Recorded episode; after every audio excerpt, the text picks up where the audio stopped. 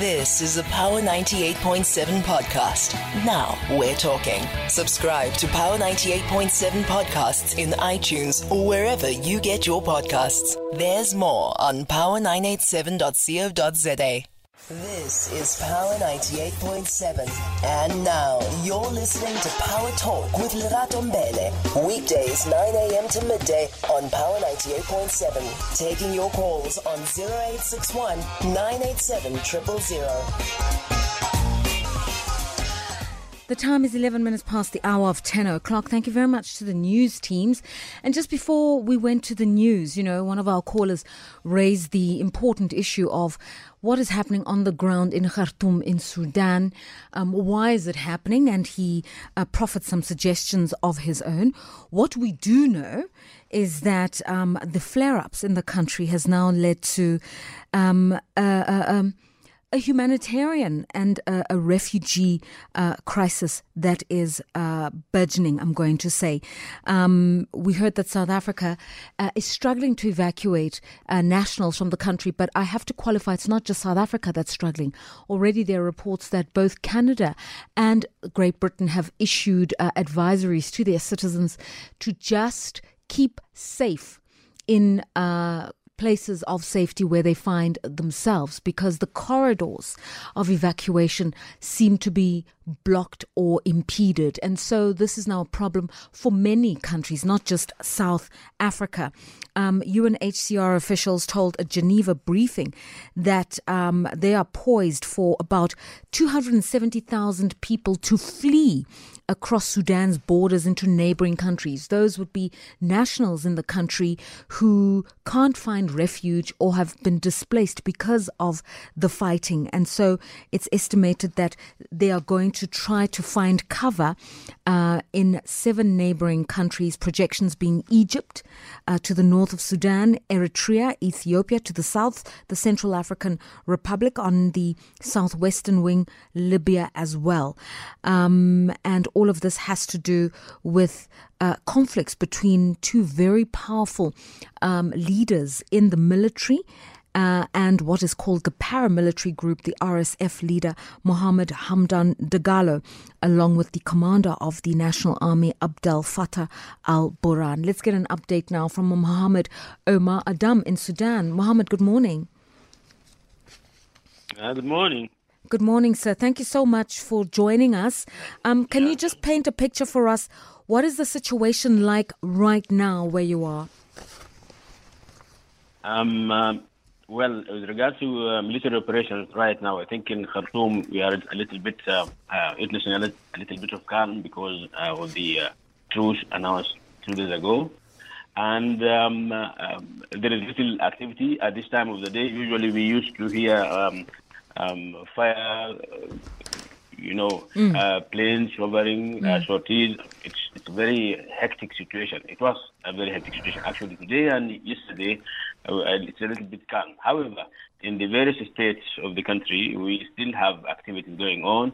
But um, uh, all in all, it's a very dense, um, uh, dramatic situation for- for people who have never been um, accustomed or used to war, war situation. Yeah. And um, of course, uh, it reflected uh, on, on all aspects of life here, um, from the uh, social to economic to security to all all aspects of life have been turned all around. So it's a little bit um, messy situation actually for us. Okay, so you've painted quite a picture for us, you know, the humming of helicopters overhead, the whirring of Yeah. guns uh, in the distance, you know, plumes of smoke, that sort of thing. And as you're saying, you've become accustomed to it in recent days. But for people who've just been living an ordinary day to day life, um, it's very scary. Yes, that, that that's true. Actually, it interrupted the whole uh, know pattern of your life. Um, it's uh, for most of Sudanese here um, uh, uh, after the Ramadan, you know, the fasting month of the of the of the Muslim uh, community. Where when that time comes, when at the end of Ramadan, there is this this prayer. Usually, it is done outside in the open. Uh, people go outside dressing very white, new dresses and the like. But this time, the uh, this time, it wasn't possible at all. People had to do their prayers inside mosque in confinement. Um, we have drones uh, going over that place everywhere. There is a, a group of people gathering, and um, people risk being shot at. Um, uh, there are uh, troops going in the streets. Uh, streets are vacant. People are told to stay at home, and uh, and um, active military activities, operations actually um, shooting uh, in Khartoum itself, inside the town, in downtown where the, the actual fighting was going on. Um, we have footage and reports and uh, eyewitnesses were talking about bodies and bodies and bodies littering the streets of Khartoum. Um, people were not able even to go and bury these bodies. So uh, if that continues for a, a couple of days um, right. come, then I think we are, we are facing right. a a very tragic situation in the future. So, Mohammed Adam, we're obviously following the situation because we've had more than 74 South African nationals and many of our compatriots yes. in this region who have needed to uh, leave the country. And so our government's been engaged quite intimately. So we sort of understand what's going on, but I don't think we really get a clear picture. What we've been told or what we've been made to understand is that there are two. Um, armies really that are in operation there. One is officially a national army, um, and another one is a paramilitary army. Both were set up by Omar al Bashir before his ouster, and both are jostling for power. Um, that's sort of how we understand it. Uh, could you just give us a clearer picture? Uh, well, yes. Uh, let me put it this way. Um, the um, when the South when South Sudan separated, actually. We got it independent in 2011. Uh, before that, there was a, a, a, a revolution, um, a rebellion in Darfur. Mm. And uh, it became sort of very um, uh, disturbing for the government to fight in the south. And then all of a sudden, it had, uh, it had to face a rebellion in an area the size of continental France. Um, so what happened was that the uh, the army you know, the movement of the army is, is limited, uh, very slow. They had to create something. This is this is this was the argument actually. They had to create a troops, a sort of uh, militia that will save off, that will be very quick, agile, and very very quick in moving around, uh, doing the same uh, militia, uh, you know, hit and run tactics.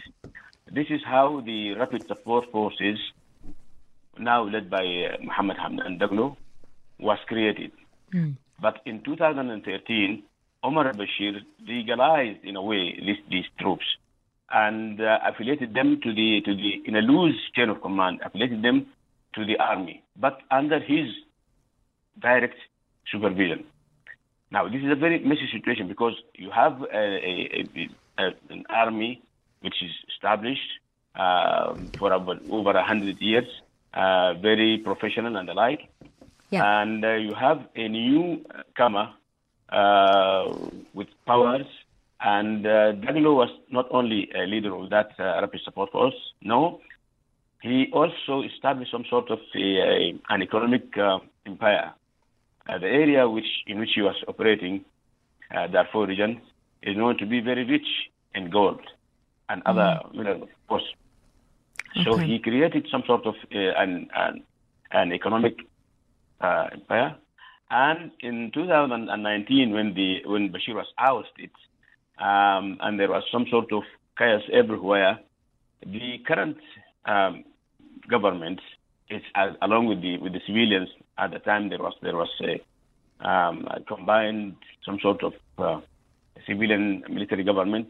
They brought forces from the rapid support forces to Khartoum to help um, uh, um, enforce you know, uh, law uh, protects the establishments, and at the time, because there was so many, so many, you know, road blocking and the like, it was a messy situation. They had to have the help of that. Now, when he came here, Daglo, along with his troops, uh, and the new um, riches that he gained from the uh, from the from the gold, selling gold to a number of well European uh, Western countries and Gulf region, of course um, he started um, installing himself in a very uh, imposing situation way. Yeah. Uh, well, and then uh, the there was a coup, another coup inside the coup in October 2021. Mm. Uh, in, after that coup, he was named the vice president of the Sovereign Council. Uh, okay. Sovereign Council, this is a, a, the collective presidency. Okay. So he was the vice president. Now, if, if, you if you imagine this situation, if Burhan, who is the head of the of the Sovereign Council, goes, who will be president? Mm. of course. So yeah. in this case, this is how you could understand that there is a, a, a power right. struggle. Okay. Uh, between the two. All right. So now, this guy, uh, yes, yes. Okay. Yes. So so okay. So we get we so it's quite intricate. It's quite intimate, and it's about two big egos, mm-hmm. two political forces, and central to it is an ousted president who, my understanding, is in jail awaiting trial for all sorts of other issues. And I wonder how much power Omar al Bashir still wields um, in in Sudan, even though he's out of the political scene. Well, I will give you a piece of uh, story and news. Omar Bashir is now out of the prison. Ah. Um, um, uh, many of the of the during this this this troubles, these ten days, um, uh, sustenance, uh, food, water, electricity was cut from most of the of the prisons, and uh, roads were blocked. Um, military operations were going on. Um, all sorts of cases you, you could imagine. Mm. What happened was that uh, some people and this is the Ministry of Foreign Affairs is, is accusing the Rapid Support Forces of being behind this. Um, open the, the many of the prisons. We have a prison in Khartoum, My um, uh, in west of Khartoum, another one in east of Khartoum, a third one in central Khartoum. This is the central Khartoum. This is a Kober prison. It's a central prison where you you, you place the highly uh, VIP okay. guys, right. uh, detainees, and the like. So uh, most of these prisons have been broken in, and people were uh, were, were left. Well, ah. they had to leave, of course. Okay. Because you can't feed them, you can't uh, yeah. provide electricity, you can't provide okay. health service, you can't sanitation okay. and the like. So Omar Bashir, is along out. with many of his, yes, is out now. Okay, so he's And, out. So this uh, so this can tell you tension created a problem where it was impossible Yes. to to provide facilities, uh, you know, resources and sustenance for the prisoners. So there's Yes, been a it's that's created it, an opportunity to bust them out. Okay, so let's Yes, talk about diplomacy. Let's talk about diplomacy and what's happening. So, the US State Department uh, says it's continuing Mm-hmm. to really implore on the different sides to introduce and extend the ceasefire and observe it. And they are coordinating their efforts with regional partners um, like the AU and other partners in this part of, of, Yeah. of, of Africa, IGAD and the like. So, are any of these efforts yielding any results? Um, yes, this this is of course this is the second um, um, cessation of hostility uh, reached during these uh, seven days uh, since the fighting started. Uh, this one is holding. The first one wasn't. Of course, was, there was so many. It's still. Um, it's only in Khartoum that we are witnessing this this calm. But outside Khartoum, where the uh, rapid support forces, each party is trying to, you know, move uh, support from here and there, resources and the like, troops. Um, we still hear of uh, some fighting going on in the university. But in Khartoum, it's holding. Uh, it's okay. And uh, what is not holding is that there are so many unruly elements going around. Uh, and the Ministry of Foreign Affairs here and the other officials are accusing the uh, members of the Rapid Support Forces of being behind many of these um, um, developments, attacking some of the breaching, breaking, breaking into some of the uh, uh, dwelling of ambassadors, uh, diplomatic missions, Right. uh, dozens of cases uh, reported by the Ministry of Foreign Affairs. Okay. So all in all, um, you could say that yes, um, theoretically yes, the um, the army is saying we are holding, we are, we are observing this cessation of hostilities. The rapid support force is saying yes, we are um, observing it, and um, but um, tragically, uh, it's only um, to eva- well, Yeah. Okay. to So, evacuate the the the expatriate. right. For the Sudanese themselves, for the ordinary guys, it's it, it still doesn't exist um, on the ground. Okay, so the goodwill, But so the goodwill, so the goodwill is not great, but but but everybody is committing themselves to Uh, something. Yes, yes, yes. And I think Sudan is is is for the uh, uh, a role to be played by the African Union and the mm. IGAD groups. Um, mm. After all, this is an African issue. Yeah. It has to be resolved by Africans. Yeah, and that's uh, what I wanted to ask. And I do totally agree with it. And this yes. is what I wanted to ask. You know, there's been some criticism that the AU is silent. And then there was a response that says just because people aren't tweeting and sending out circulars doesn't mean the AU is silent. Perhaps there's a lot of shuttle diplomacy taking place. They're speaking to one side, the other side, bringing back messages, and they can't report on something until they can see a material change on the ground. Um, are you that, are you hearing about yeah, a lot of efforts from the AU side? Yes, Yes, you are right. You are totally right. And uh, of course, I think uh, the AU and IGAD are, after all, these are the Sudanese never. They are aware of the mentality here. If you do work, you do operate, you do go around, uh, mediate between people uh, in silence. Usually, it it, it succeeds in Sudan. Uh, the moment you start talking about you are in contact with this and that guy, um, they will come out um, and criticize your statement, and then Right. Everything will, will, will, fall apart. But I know there is there is there is a lot of activity going okay. around uh, by the African Union, by IGAD, uh, and the like. All right. So in the midst of all of this, the UNHCR is talking about you know shortages in supply, food. You've also spoken about it as it pertains to prisons, and that's why there's been a, a call and um, and action has been taken to free prisoners from prisons because in the midst of all of this conflict, it's hard to get water and food into prisons. And so the former president has been, uh, in inverted commas, busted out of prison uh, because they can't look after him. So, so, so he's a free man for now because of this crisis. But this is a similar fate uh, shortages of food, water, medicines, and fuel that ordinary people like yourself are having to endure. And what that means is that for all countries trying to evacuate their citizens, it's also becoming mm. difficult to get people out because for those who are further away from Khartoum, you need the fuel to get them to Khartoum and then to get them out and to get them on a plane. So this is creating a bit of a problem even for evacuation. It is. It is indeed um, a very dire situation. Actually, because uh, well, if you if you are talking about food shortage and the like, it is very serious one. Um, uh, every canteen, every shop, every mall is closed. Um, uh, factories have been um, looted uh, and the like because people don't have. Even if you have money, you can't find accommodation mm. to buy. Mm. So people started looting and um, if it continues for about a week, uh, we will have a lot of problems. Fuel is there is shortage of fuel because um, uh, in the um, in the um, effort to impede the movement uh, of this and that party, um, mm. service stations have been blown up, and um, uh, the way the highway from Khartoum to to Port Sudan uh, is a little bit difficult. Mm. so fuel is, is rare uh, fuel prices have doubled, tripled, uh, or more, and um, uh, movement from one place to another is mm. very uh, uh, well. You have to be very cautious. Yeah. So I understand that many of the people who are in the in the in the state um, will find it very difficult to come to Khartoum and to be evacuated. Yeah. Actually, because the Khartoum airport itself is is uh, well, yeah. it's closed. It has been uh, damaged by the by the by the occupation by the by the forces that occupy it at the time. Yeah.